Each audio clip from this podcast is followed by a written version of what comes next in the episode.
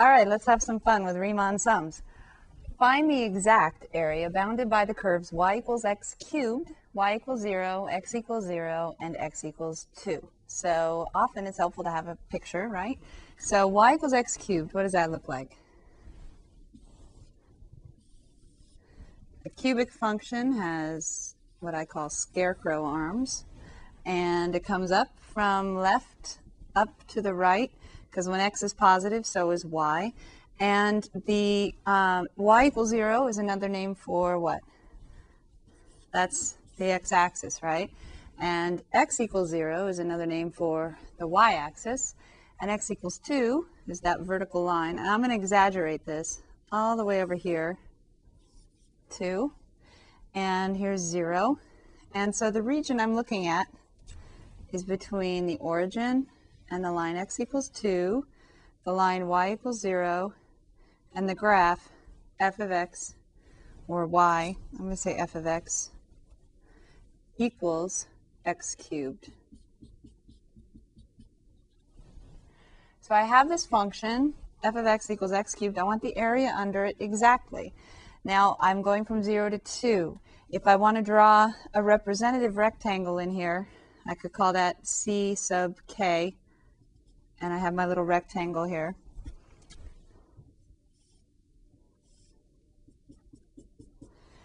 And I have to decide um, if, if I'm going to use left endpoints, right endpoints, or midpoints, or somewhere else. Now I'm going to suggest to you that you use right endpoints.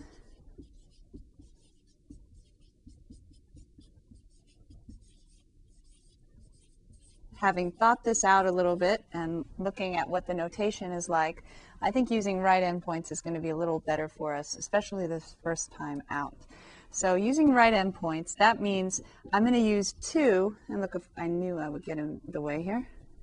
I'm going to use two to make my last rectangle.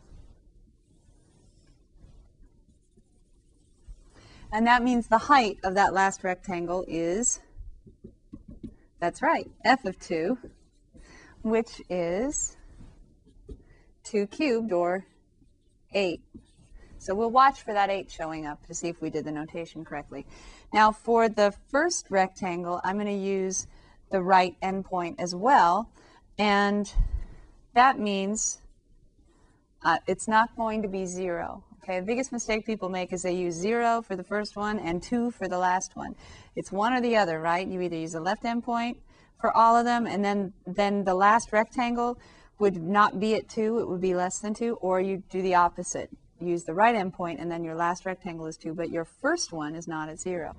Now, what is C one? In order to answer that, what do we need, right? If we're using right endpoints, isn't C one zero plus whatever your delta x is? And I didn't draw this correctly, did I? Here's a right endpoint. That's using a midpoint. I don't know how many of you were worrying about this, but technically, if I'm using right endpoints, my rectangle starts here and then goes like that. So my right endpoint here is zero plus whatever delta x is. zero plus whatever delta x is. And so I need to know what delta x is. So let's go up to a clean board up here. And let's start with our delta x. Delta x in general is your right endpoint of the interval minus your left endpoint of the entire region over however many rectangles you have. Now we start by saying n rectangles, and we take the limit as n goes to infinity. So delta x is b minus a over n, which is two minus zero over n, which is just two over n. So now let's list what the c's are.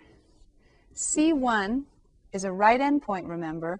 So if I, um, let's see where I want to do this. If I go over here, just below where I say use right endpoints, my first value on the interval is zero. I'm going to use a right endpoint. So I'm going to use zero plus one over, sorry, two over n. So C one is zero plus two over n, zero plus delta x. C two is what? If C one was one plus two over n, then just exaggerating this, the next one over, C two is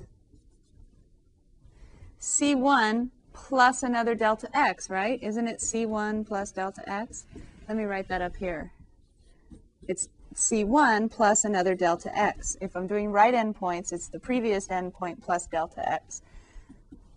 Even with left endpoints, it's the previous endpoint plus delta x. So C one is two over n plus another delta x, another two over n.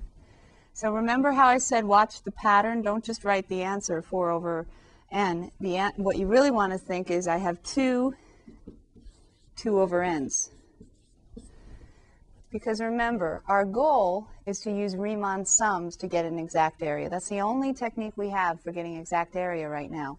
So we need to have a way to represent c sub k, the kth term. So we can just write the sum of f of c of sub k of delta times delta x.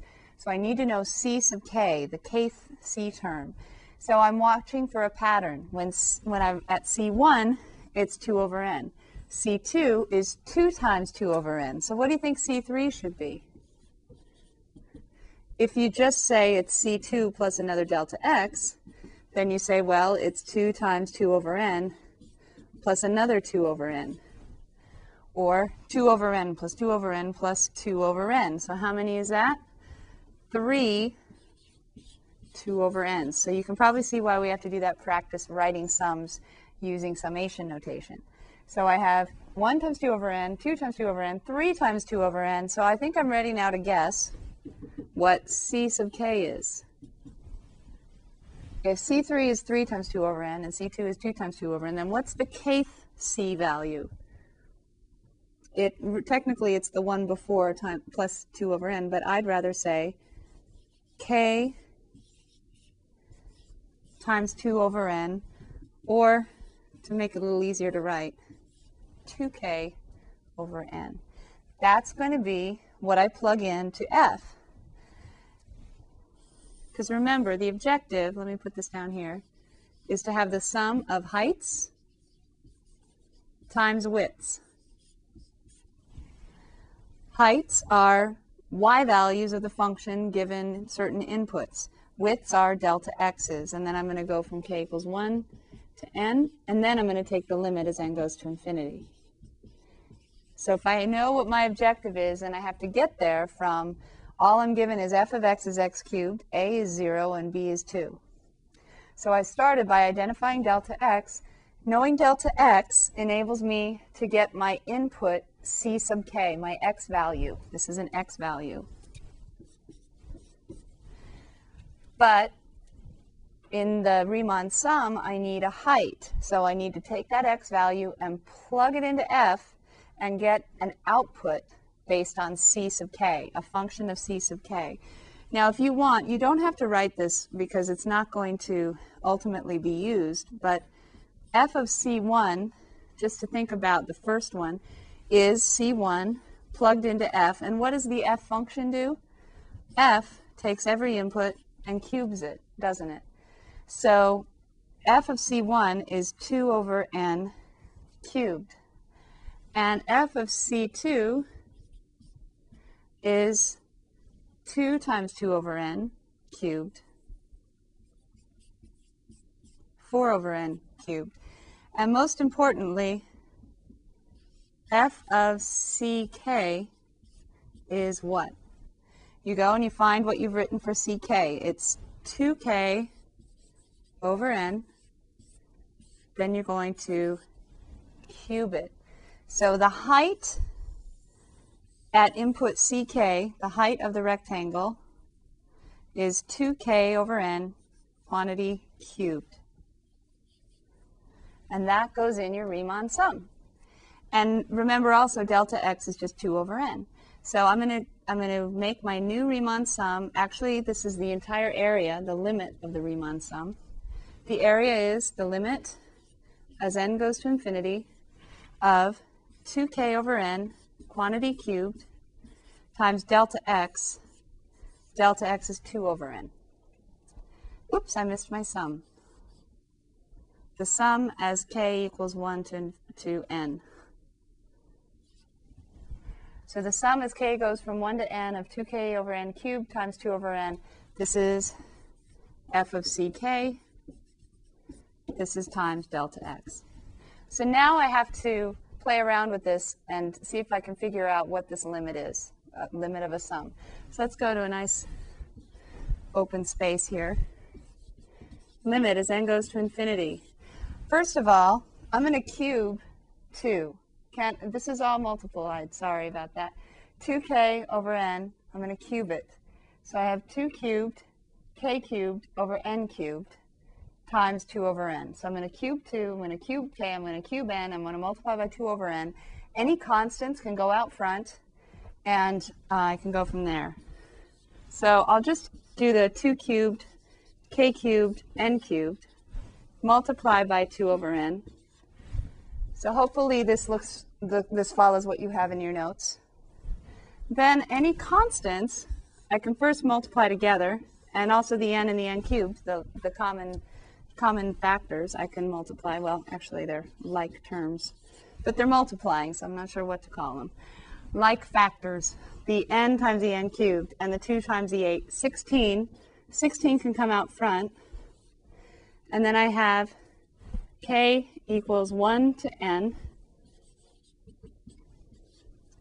k cubed over n to the fourth. In this sum, you might be concerned that you have a k cubed and k equals one to n, and you also have an n to the fourth. In the sum, k is the only variable, isn't it? So one over n to the fourth I can actually bring out as well. The place where n is going to come into play, you might see, is here with the limit. So I'm going to bring out the six, the n over, sorry, I'm going to bring out the one over n to the fourth and put it onto the sixteen. So I have sixteen over n to the fourth, k equals one to n, k cubed. Now all of a sudden I've got something I can work with. We have a sum, a formula for the sum of k cubed when k goes from one to n. That is n times, sorry, k cubed is n squared times n plus one squared over four. So if I put that in there, I have the limit as n goes to infinity, sixteen over n to the fourth times n squared times n plus one squared all over four. So I've replaced the sum of k equals one to n of k cubed with n squared times n plus one squared over four. That's going to multiply by sixteen over n to the fourth, and then I'm going to take that limit as n goes to infinity. So now things might be looking a little easier to work with. The four can go into the sixteen four times. And by the way,